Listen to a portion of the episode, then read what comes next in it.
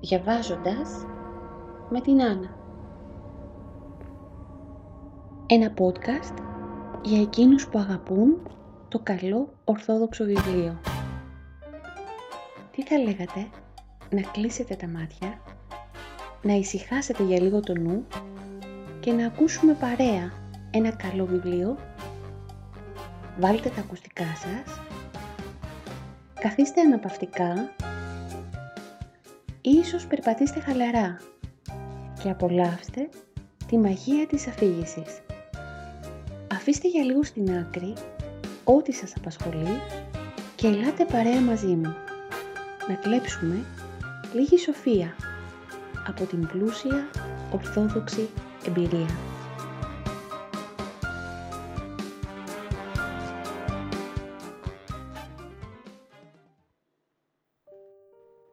Σας χαιρετώ και πάλι και είμαι πολύ χαρούμενη που συναντιόμαστε για ακόμη μια φορά ψηφιακά. Συνεχίζουμε να διαβάζουμε το πολύ ωραίο βιβλίο του Αρχιμανδρίτου Χερουβίμ «Νοσταλγικές αναμνήσεις από το περιβόλι της Παναγιάς». Βρισκόμαστε στο κεφάλαιο όπου ο γέροντας επισκέπτεται την σκήτη των καυσοκαλυβίων. Στο Άγιον Όρος, όταν εγκαταβιώνει κανείς σε σκήτη πρέπει να γνωρίζει οπωσδήποτε ένα εργόχειρο, μια τέχνη, για να ανταπεξέρχεται στις ηλικές του ανάγκες. Όταν πρωτοπήγα στην καλύβη μας, δυο αδελφοί, ο Παπαϊωακήμ και ο πατήρ Γρηγόριος, ισκούντο στην αγιογραφία. Με έβαλαν λοιπόν και εμένα, όπως έχω προαναφέρει, να κάνω μερικά σχέδια για να με δοκιμάσουν. Διεπίστωσαν όμως ότι δεν διέθετα την ανάλογη ικανότητα για να γίνω αγιογράφος. Τότε ο Παπαγιωακήμ συνεσκέφθη με τον γέροντα και απεφάσισαν να με στείλουν στα καυσοκαλύβια για να μάθω την ξυλογλυπτική. Η τέχνη αυτή επί των ημερών μου είχε μεγάλη ανάπτυξη και αξία. Η σκήτη των καυσοκαλυβίων μάλιστα διέθετε θαυμάσιους ξυλογλύπτας. Οι περισσότεροι σχεδόν μοναχοί εκεί εξασκούσαν το εργόχειρο αυτό στα καυσοκαλύφια ζούσαν δύο γνωστοί μας μοναχοί, προερχόμενοι από την Μονή Γρηγορίου, ο γέρον Χρυσόστομος και ο υποτακτικός του πατήρα Κάκιος, ο κατασάρτα συγγενής μου. Το εσυχαστήριό τους απήχε 20 λεπτά περίπου από την σκήτη μας, σε μία βραχώδη και άνυδρη γη. Δεν φαινόταν από πουθενά. Ήταν κτισμένο στο βάθος μιας μικρής πεζούλας, σχεδόν ολόκληρο από ξερολιθιά. Η στέγη του κάλυπτε ένα μικρό ναΐδριο επωνόματι του Τιμίου Προδρόμου. Δύο-τρία κελάκια και μία μικρή μαγειροτραπεζαρία. Παλαιότερα ασκήτευαν εκεί Ρώσοι ησυχαστέ. Είχαν διαλέξει την τοποθεσία αυτή ως την καταλληλότερη της περιοχής για ησυχία. Στα καυσοκαλύβια με πήγε ο ίδιος ο γέροντάς μου και παρεκάλεσε τους δύο πατέρας να με δεχθούν για ένα διάστημα και να με βοηθήσουν στην εκμάθηση της κρυλογλυπτικής. Οι γεροντάδες εκείνοι οι καλοκάγαθοι, δύο πρόβατα του Χριστού γεμάτα πραότητα, με δέχθηκαν με ευχαρίστηση. Μας είπαν όμως ότι η ζωή εκεί είναι σκληρή, ο τόπος απαρηγόρητος, η πτωχία μεγάλη, αλλά αυτά δεν με εμπόδισαν να μείνω κοντά τους. Η ευχή του γέροντός μου και η ψυχική μου προετοιμασία με έκαναν να χαίρομαι μάλλον εμπρός στη νέα ερημητική διαμονή μου. Οι πατέρες των καυσοκαλυβίων μου ήσαν πολύ σεβαστοί και αγαπητοί. Πολλούς τους εγνώριζα από τον κόσμο, διότι συχνά τους εφιλοξενούσα στο πατρικό μου σπίτι όταν ήρχοντος στην Αθήνα για τις εργασίες τους. Η σκήτη αυτή είναι κτισμένη σε μία από τις εκλεκτότερες περιοχές του Αγίου Όρους. Οι φυσικές της καλονές είναι ασύγκριτες. Την στολίζουν κήποι τρεχούμενα νερά και οι καλύβες των πατέρων είναι βυθισμένες μέσα στο πράσινο. Όπου και αν στρέψεις το βλέμμα θα αντικρίσεις αργές, δάφνες, μεγάλα πουρναρόδεντρα, άνθη και καλοπιστικά φυτά. Τα γραφικά καλντερίμια της και το ιστορικό καθολικό με το ωραίο ψηλό καμπαναριό δωρεά του αιμνής Πατριάρχου Ιωακήμ του Τρίτου συμπληρώνουν την ομορφιά του τοπίου Όλα αυτά, υλικά και πνευματικά, γεμίζουν την ψυχή, ασκούν αναγωγική επίδραση. Εξυψώνουν καθέναν που θα βρεθεί στο γαλήνιο εκείνο περιβάλλον. Στο ησυχαστήριο που με πήγε ο γέροντάς μου έμεινα από τον Οκτώβριο του 1939 έως τον Μάιο του 1940. Η συγκατοίκηση και η μαθητεία μου κοντά στους γέροντας ξυλογλύπτας μου χάρισε την ευκαιρία όχι μόνο να μάθω τη ξυλογλυπτική, αλλά και να γνωρίσω από κοντά την ζωή και την άσκηση των Αγίων αυτών μοναχών. Νηστεία εξαντλητική, κακοπάθεια και σκληραγωγία, ύπνος λιγοστός και υπερβολική εργασία. Η σιωπή ήταν η ωραία μυστική μουσική της ημέρας. Ελάχιστες φορές και μόνο για κάποια μεγάλη ανάγκη θα μιλούσαν. Όλες τις άλλες ώρες προσήφχονται αδιαλείπτος νοερός. Βεβαίως αυτά δεν μου ήσαν άγνωστα, διότι και οι πατέρες της καλύβης μας τέτοια περίπου τακτική ακολουθούσαν. Ευλογούσα το όνομα του Θεού, διότι το Άγιο Πνεύμα Του έχει τις ίδιες εκδηλώσεις. Δημιουργεί τις ίδιες πνευματικές καταστάσεις. Γεννά τους ίδιους αλαλήτους στεναχμούς, τους ίδιους πόθους. Έζησα μεταξύ ανθρώπων, οι οποίοι αν και έφεραν σάρκα, εβίωναν ζωή αγγελική. Αυτή τους η πολιτεία ήταν ανεγνωρισμένη από όλους τους πατέρας της Κίτης οι οποίοι τους εγνώριζαν και με μακάριζαν για τον ιερό αυτό λαχνό να ζω ανάμεσά τους. Πόση ευγνωμοσύνη ένιωθε η νεανική μου καρδιά. Εκείνη την περίοδο έπρεπε να έκανα ένα πνευματικό καρδιογράφημα για να βλέπω τώρα τις θείες εμπνεύσεις και ανατάσεις, τις ουράνιες πτήσεις και τα σκυρτήματα που δοκίμασα όσο καιρό έζησα στα αλυσμόνητα, τα γλυκύτατα καυσοκαλύβια. Οκτώ μήνες έμεινα κοντά τους. Ουδέποτε τους είδα να χαλαρώνουν τον αυστηρό τρόπο της ζωής τους.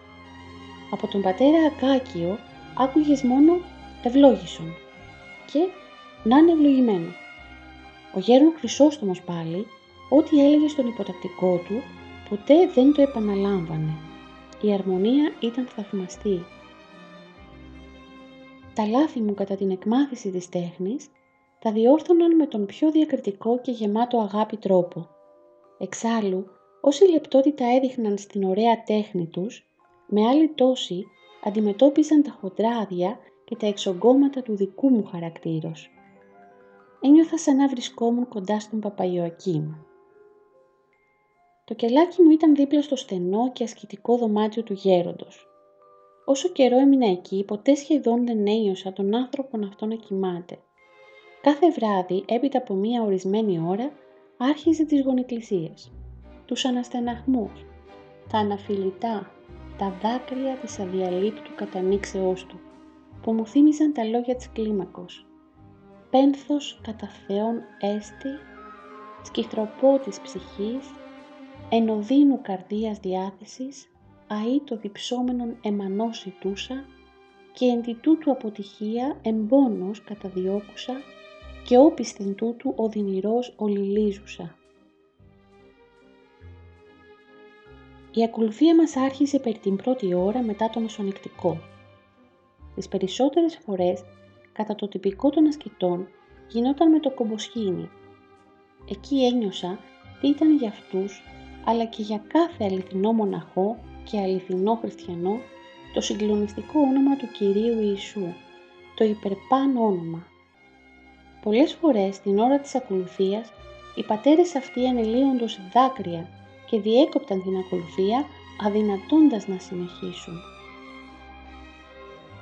Κάποτε σε μία εορτή ο γέροντας εκάλεσε πολλούς καυσοκαλυβίτας πατέρας για να κάνουμε μια αγρυπνία. Από το ηλιοβασίλεμα άρχισαν ένας-ένας να ανεβαίνουν το στενό και ανηφορικό μονοπάτι μας. Η χαρά μου ήταν απερίγραπτη τα πρόσωπα που ήρχοντο ήσαν εκλεκτά. Σε λίγο το πεζούλι τριγύρω στην αυλή είχε γεμίσει από τους ουδηπόρους αυτούς της εξωκόσμιας ζωής.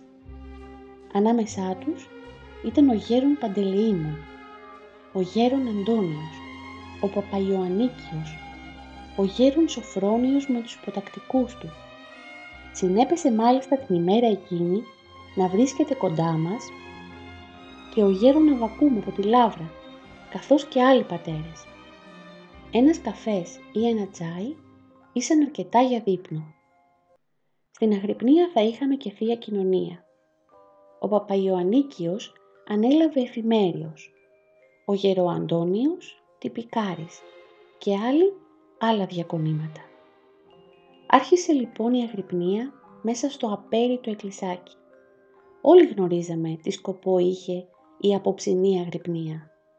Δοξολογία προς τον ουράνιο Πατέρα, με αποκορύφωμα την Θεία Ευχαριστία.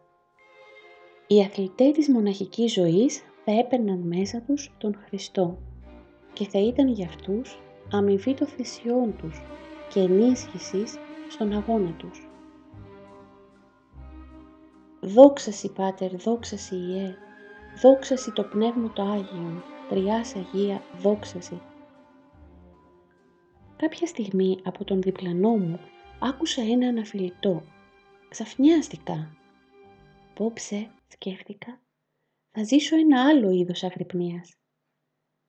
Κανείς λόγος δεν υπήρχε στην ερημία εκείνη να αποκρύψουν οι πατέρες τα συναισθήματά τους.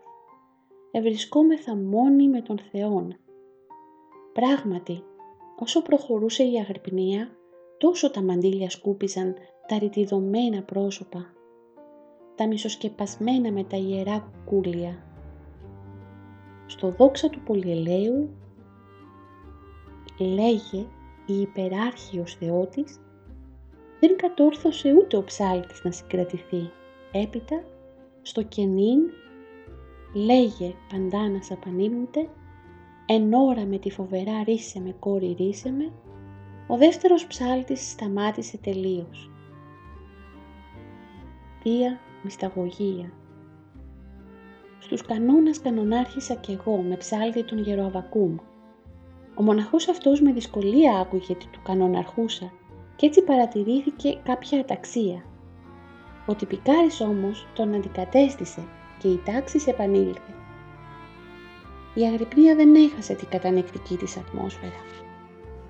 Ευλογημένη η βασιλεία του πατρός, ακούστηκε η φωνή του ιερέως. Άρχισε η Θεία Λειτουργία. Όλοι οι πατέρες έδειχναν ότι ετοιμάζονται για κάτι πολύ σπουδαίο. Τα σα εκ των σών, Όλοι, βαθιά σκυμμένοι, προσκυνούσαμε την κάθοδο του Αγίου Πνεύματος, που μετέβαλε την στιγμή εκείνη τον άρτο και τον ίνο σε σώμα και αίμα Χριστού. Ο Χριστός ενώπιόν μας. Όλα τα χείλη κάτι ψιθύριζαν μυστικός. Στο κοινωνικό άρχισε η προσκύνηση των Αγίων εικόνων. Κάθε υποτακτικός έπαιρνε την ευχή του γέροντός του και πλησίαζε για την Θεία Μετάληψη. Γνώριζε καλά ότι χωρίς την ευλογία του γέροντός του δεν έπρεπε να κοινωνήσει. Τον Χριστό θα τον ενστενιστεί μόνο τη ευλογία και μεσητεία του γέροντός του, ο οποίος είναι γι' αυτόν Θεός μετά Θεόν, σύμφωνα με τον Σιμεών τον νέο θεολόγο. Μετά φόβου Θεού, πίστεως και αγάπης προσέλθετε. Οι πατέρες προχώρησαν ιεραρχικώς. Του δείπνου σου του μυστικού, σήμερον Ιε Θεού. Υπέψελα, εγώ ο μικρότερος. Εφτάσαμε στο αποκορύφωμα της Θείας Λατρείας. Ο Χριστός καταδέχθηκε και εισήλθες στις ψυχές μας.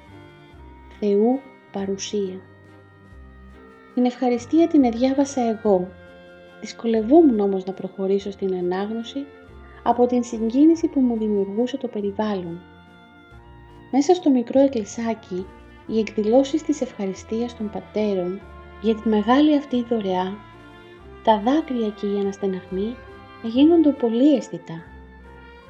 Μόλις τελείωσε η ευχαριστία, έτρεξα να ετοιμάσω καφέ για τους αδελφούς. Πριν ανάψω όμως τη φωτιά, είχαν όλοι φύγει.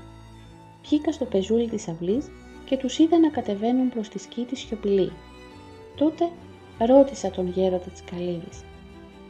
«Γιατί έφυγαν οι πατέρες δίχως να πάρουν έναν καφέ» Ύστερα παιδί μου, από την ολονύκτια αυτή ευλογία, ήταν δυνατόν να καθίσουν για καφέ. Πήραν μέσα τους τον Χριστό, τον πολύτιμο Μαργαρίτη και έφυγαν αμέσως για να μην χάσουν με τις συζητήσεις ό,τι τους εχάρισε η αγρυπνία. Γέροντα, τι ευλογία ήταν αυτή απόψε. Παιδί μου, έχω παρακολουθήσει παρόμοιες αγρυπνίες, αλλά πραγματικά η απόψινή είχε κάτι το ιδιαίτερο. Ίσως διότι όλοι οι πατέρες ήσαν του ιδίου πνεύματος και άφησαν τον εαυτό τους να εκδηλωθεί ελεύθερα.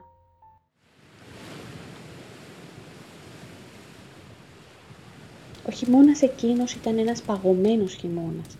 Τα χιόνια έπεφταν αλλεπάλληλα, τα ξύλα για την φωτιά είχαν πρόωρα τελειώσει και ο καλός υποτακτικός πατήρακάκιος πολλές φορές με μισό μέτρο χιόνι και άνω ανέβαινε στο βουνό και γύριζε φορτωμένος με ξύλα. Ύστερα τα έκουβε και τα ετοίμαζε για την φωτιά. Επανελάμβανε τη διακονία αυτή όσο διαρκούσε το ψύχος και η κακοκαιρία. Η μόνωσης ήταν τελεία. Άνθρωπο βλέπαμε μόνο όταν κατεβαίναμε στην σκήτη για να πάρουμε κανένα λαχανικό. Διαφορετικά, εκτός από τους τρεις μας, ουδής άλλος υπήρχε στην απέραντη εκείνη ρημιά. Στην σκήτη κατεβαίναμε για να λειτουργηθούμε και να κοινωνήσουμε εφόσον βέβαια μας το επέτρεπε ο καιρός. Τότε ζούσαμε την αγάπη των καυσοκαλυβητών πατέρων. Συνηγονίζοντο ποιος θα μας περιποιηθεί περισσότερο προσφέροντάς μας κάτι από αυτά που μας έλειπαν; Και εμείς, φορτωμένοι με τα δώρα τους, τις ευλογίες, ανεβαίναμε στο ησυχαστήριό μας για να συνεχίσουμε το ωραίο πρόγραμμα της εβδομάδος. Τα Χριστούγεννα κατόρθωσα και πήγα στην Αγία Άννα. Μετά την εορτή επέστρεψα και πάλι στους διδασκάλους μου. Τώρα πια είχα αρκετά προχωρήσει και μπορούσα με ευχέρεια να χρησιμοποιώ τα λεπτά εργαλεία της τέχνης. Μπορούσα άνετα να ετοιμάζω τα φορέματα των Αγίων, αλλά τα σαρκώματα θα έμεναν για το τέλος της μαθητείας μου. Η ξυλοκληπτική είναι κοπιαστική τέχνη.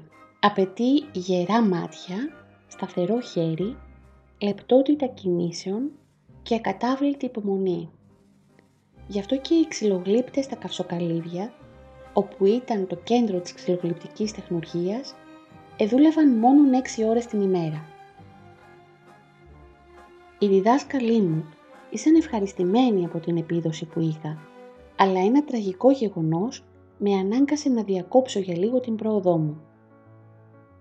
Επέστρεφα κάποια ημέρα από την Αγία Άννα στα καυσοκαλύβια.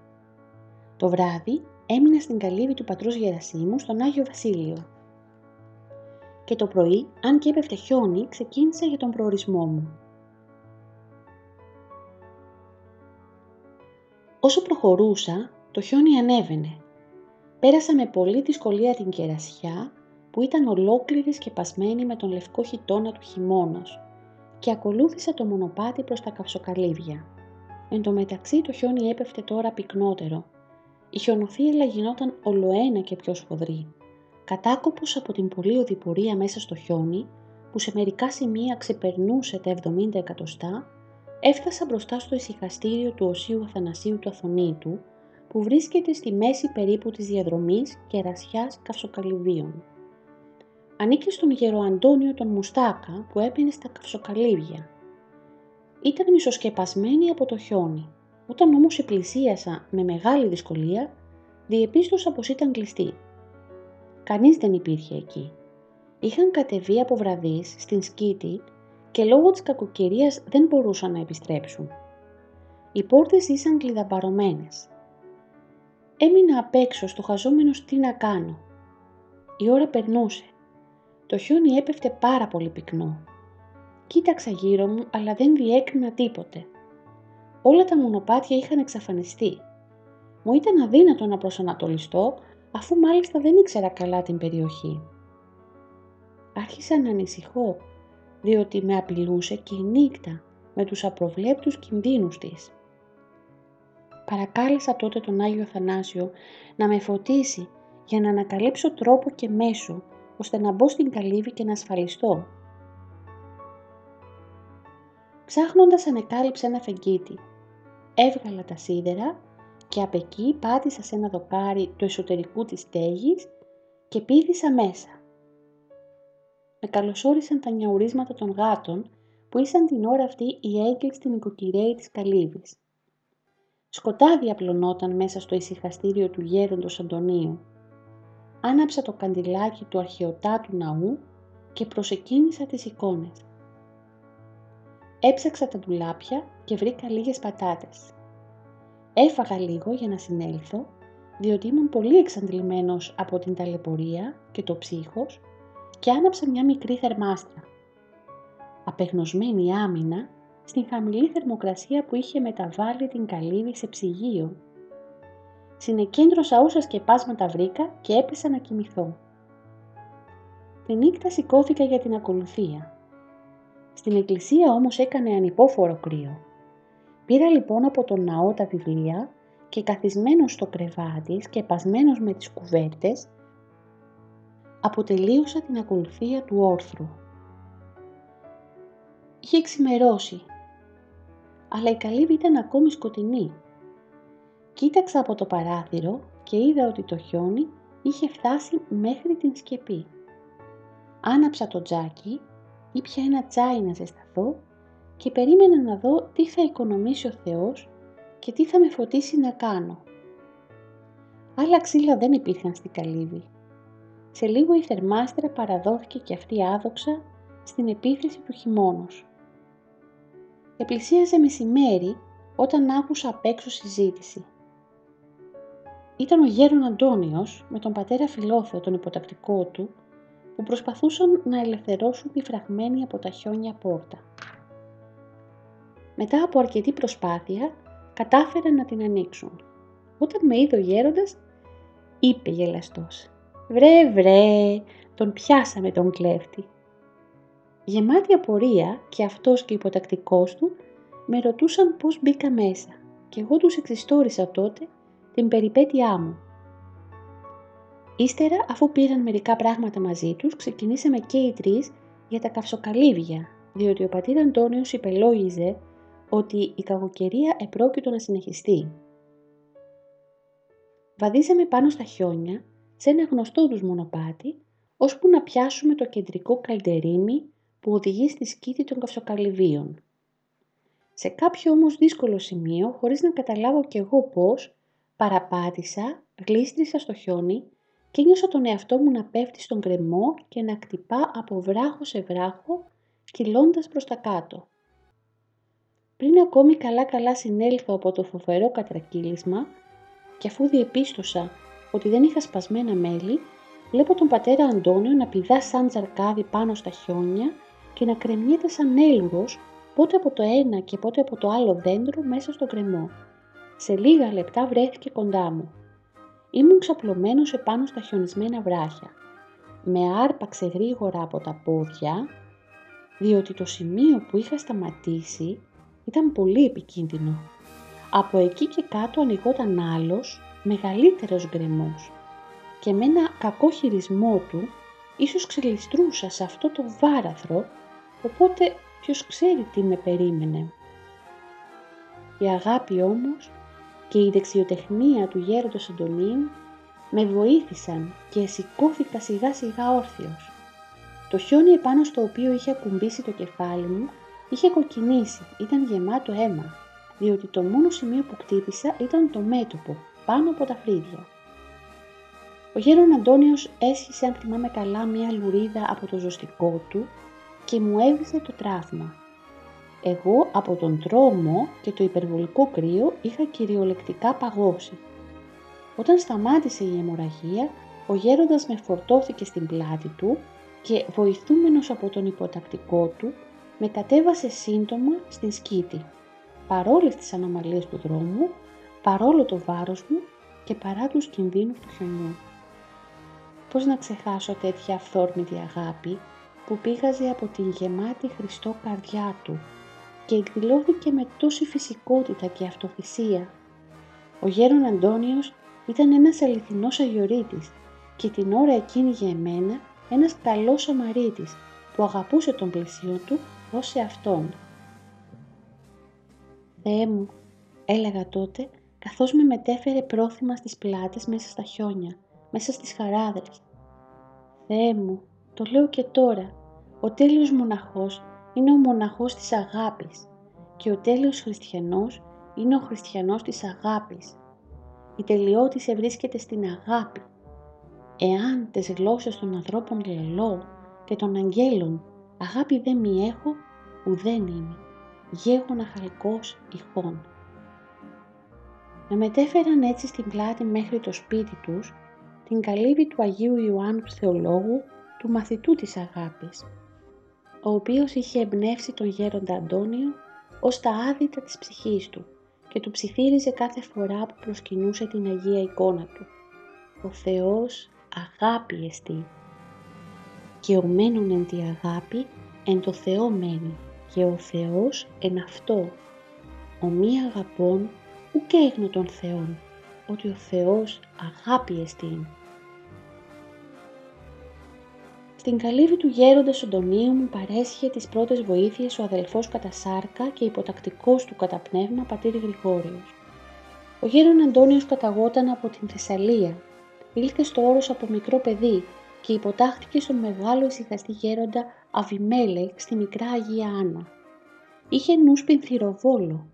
Με τις γνώσεις του σχολαρχείου της εποχής εκείνης και με τις αδιάκοπες σοβαρές μελέτες του εθεωρείτο ότι ανήκε στους λογίους μοναχούς του Αγίου Όρους. Είχε γράψει αρκετά, ιδιαιτέρως γύρω από την υπόθεση της αλλαγής του ημερολογίου. Σοβαρός, ταπεινός, άκρος εργατικός, επέρασε τη ζωή του δίνοντας σκληρές μάχες εναντίον κάθε νεοτεριστικού κινήματος στην Εκκλησία. Ήταν άνθρωπος των έργων, όχι των λόγων. Δεν υπήρχε εκκλησιαστικό ή θεολογικό θέμα επί του οποίου να μην είχε διατυπώσει μια υπεύθυνη γνώμη. Καθώς ο ίδιος μας διηγείτο, προερχόταν από πτωχή οικογένεια η οποία δεν διέθετε χρήματα για σχολικά βιβλία. Το μάθημα της ημέρας το μάθαινε ακούγοντας κάποιον πλούσιο γείτονα και συμμαθητή του, ο οποίος λόγω περιορισμένης αντιλήψεως εδιάβαζε πολλές ώρες και μεγαλοφόνος. Αυτό συνετέλεσε ώστε ο οξύνους πατήρ Αντώνιος να είναι μέχρι τέλους των σπουδών του αριστούχος. Η συνοδεία του ήταν αρκετά συντηρητική και πολύ πνευματική, διεκρίνοντο μέσα στη σκήτη των καυσοκαλυβίων για την φιλοξενία και την αγάπη τους. Ήταν άνοιξης. Ένα βράδυ φιλοξενήθηκα στον αγιογραφικό οίκο των Ιωσαφαίων. Μετά το απόδειπνο, βγήκαμε στην απλοταριά για να απολαύσουμε λίγη ώρα την ολόφωτη εαρινή πανσέλινο. Η σκήτη ήταν βυθισμένη στη γαλήνη. Η σελήνη την έλουζε τόσο πλούσια, ώστε κάθε καλύβη φαινόταν πολύ καθαρά. Από κάποιο κοντινό σπίτι ακουγόταν μόλις η ευχή. Ένας μοναχός έκανε τον κανόνα του έξω στην απλοταριά, κάτω από τον έναστρο ουρανό. Σκέφτηκα Κάποιος αδελφός μας ομιλεί με τον Κύριό του. Του ζητά έλεος. Αν το έκαναν αυτό ο Αδάμ και η Εύα μετά την παρακοή τους, ασφαλώς ο Θεός θα τους συγχωρούσε. Έτσι η ανθρωπότης θα απέφευγε να διανύσει αυτή την τραγική διαδρομή μέχρι ότου έλθει το πλήρωμα του χρόνου. Πώς οι άλλοι πατέρες στην σκήτη τις πρώτες εκείνες νυχτερινές ώρες δεν θα επαναλάμβαναν και αυτοί με το κομποσκίνη στο χέρι την ίδια αίτηση προς τον ελεήμονα Κύριο. Κύριε, Ιησού Χριστέ, Ιέ του Θεού, ελέησον με τον αμαρτωλόν. Το όνομα του Ιησού το ακολουθεί η λέξης έλεος, παρατηρούσαμε με έναν αδελφό της συνοδείας εκείνης. Εμπρός μας εξετείνετο ολοφώτινη η θάλασσα του Αιγαίου. Τι χαλίνη, τι ομορφιά, τι θεϊκή ευλογία που είχε εκείνη η βραδιά. Κάθε τόσο διεκόπτα με την συζήτηση για να ακούσουμε την επίκληση του Θείου Ονόματος. Κύριε Ιησού Χριστέ, ελέησόν με των αμαρτωλών. Μέσα σε εκείνη την φυσική και πνευματική ομορφιά, μια διαπεραστική κραυγή διέσχισε ξαφνικά την σιωπή της νύχτας. Ρίγοι διαπέρασαν το σώμα μας. Η ωραία εκείνη ατμόσφαιρα διαλύθηκε. Σηκωθήκαμε από τα καθίσματα και εντείναμε την προσοχή μας για να αντιληφθούμε τι συμβαίνει. Φαίνεται πως ο διάβολος εζήλεψε την γλυκιά εκείνη βραδιά και ούρλιαζε για να ανησυχήσει τους πατέρας. Ή μήπως συνέβαινε τίποτε δυσάρεστο σε κάποιον μοναχό. «Ότε εξεδίμησας Θεοτό και Παρθένε», ακούστηκε μελωδική η φωνή ενός λαχανιασμένου από το τρέξιμο ανθρώπου. «Παναγία μου, τι να συμβαίνει, μα και τι ωραία φωνή, τι τεχνική εκτέλεσης, θα γνωρίζει καλά μουσικά». Η φωνή του έδειχνε όμως πως έτρεχε πολύ.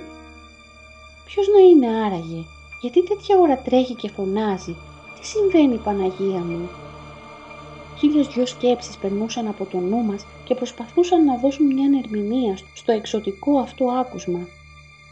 Δεν θα είχε πλησιάσει ο άνθρωπος αυτός στις πρώτες καλύβες της κήτης, όταν πίσω μακριά ακούστηκε μιας σπαρακτική φωνής σπασμένη από το τρέξιμο και τα γεράματα. «Πατέρες, πιάστε τον, βοηθήστε με, είμαι γέρος, δεν μπορώ να τρέξω πια». «Θεέ μου, τι συμβαίνει, να είναι άραγε κλέπτης και ψάλει για να μας εξαπατήσει. Μήπως είναι υποτακτικός και έκανε κάτι στον γέροντά του. Μήπως κάτι άλλο που δεν μπορούμε να το υποπτευθούμε.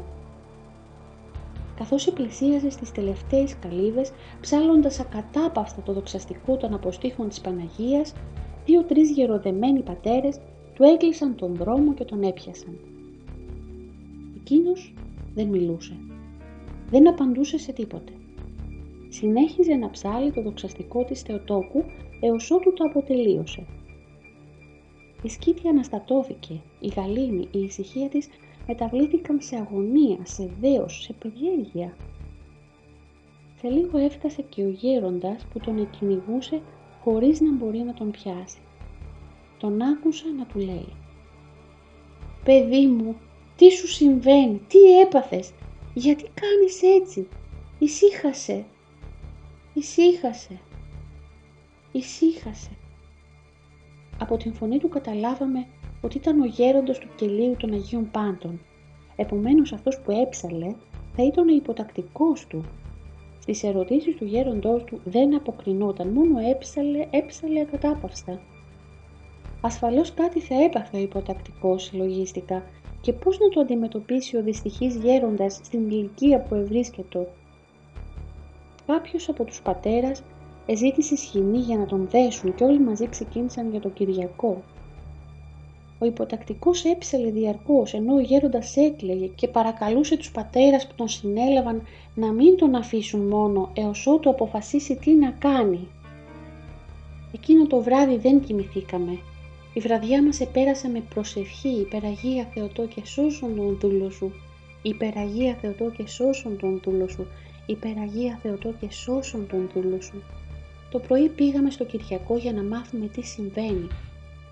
Εκεί μας επληροφόρησαν ότι ο υποτακτικός του κελίου των Αγίων Πάντων παρουσίασε ξαφνικά παρανοϊκές καταστάσεις και έφυγε από το κελί του σαν να τον κατεδίωκαν. Ο γέροντας με όλα του τα γυρατιά τον ακολούθησε, φοβούμενος μήπως πέσει σε κανέναν γκρεμό. Ήθελε να τον σώσει, να τον προφυλάξει. Ο ευλογημένη αγάπη του γέροντος προς τον υποτακτικό. Την άλλη μέρα έπρεπε να πάω στην σκήτη μας. Μέσα στο καΐκι ανεγνώρισα τον ασθενή υποτακτικό και τον πικραμένο γέροντα. Τον συνόδευε στην Θεσσαλονίκη για να ζητήσει την βοήθεια των ιατρών. Η περίοδος κατά την οποία παρέμεινα μαθητευόμενος στην ξυλογλυπτική, κοντά σε εκείνους τους δύο καλλιεργημένους καυσοκαλυβίτας πατέρας, ήταν για εμένα πολύ ωφέλιμη. Όχι μόνο για την εκμάθηση της τέχνης, όσο διότι απέκτησα εμπειρία της υποδειγματικής ζωής τους. Εξίσου σοβαρό ρόλο στην μοίησή μου στο μοναχικό ιδεώδες έπαιξε και η γνωριμία μου με όλους τους καλούς και αγαθούς μοναχούς των καυσοκαλυβίων.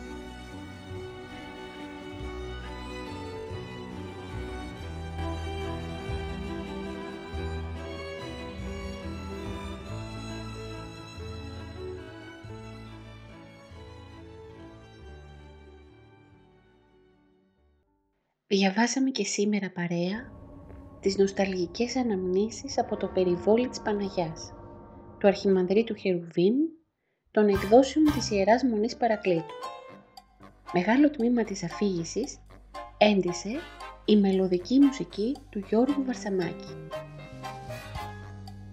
Η ακρόαση ενός ωφέλιμου βιβλίου είναι τροφή για τον νου και την ψυχή.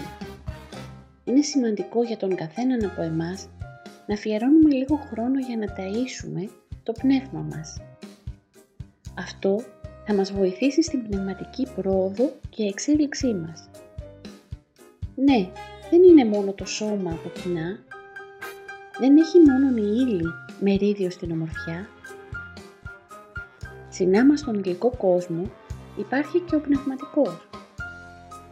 Όσοι έχουν εντοπίσει τη σημαντικότητα της διτής αυτής ανθρώπινης υπόστασης, ξέρουν καλά πως η πνευματική φροντίδα θα πρέπει να έχει σημαντική θέση στην καθημερινότητά μας. Με την ελπίδα λοιπόν η αφήγηση αυτού του βιβλίου να αποτελεί τροφή για το πνεύμα, σας ευχαριστώ πάρα πολύ που ήσασταν και σήμερα παρέα μαζί μου. Η αγάπη σας μου δίνει δύναμη να συνεχίζω. Καλή ψηφιακή αντάμωση σε λίγες μονομέρες με την συνέχεια των νοσταλγικών αναμνήσεων του Γέροντα, Χερουβίν, από το περιβόλι της Παναγιάς.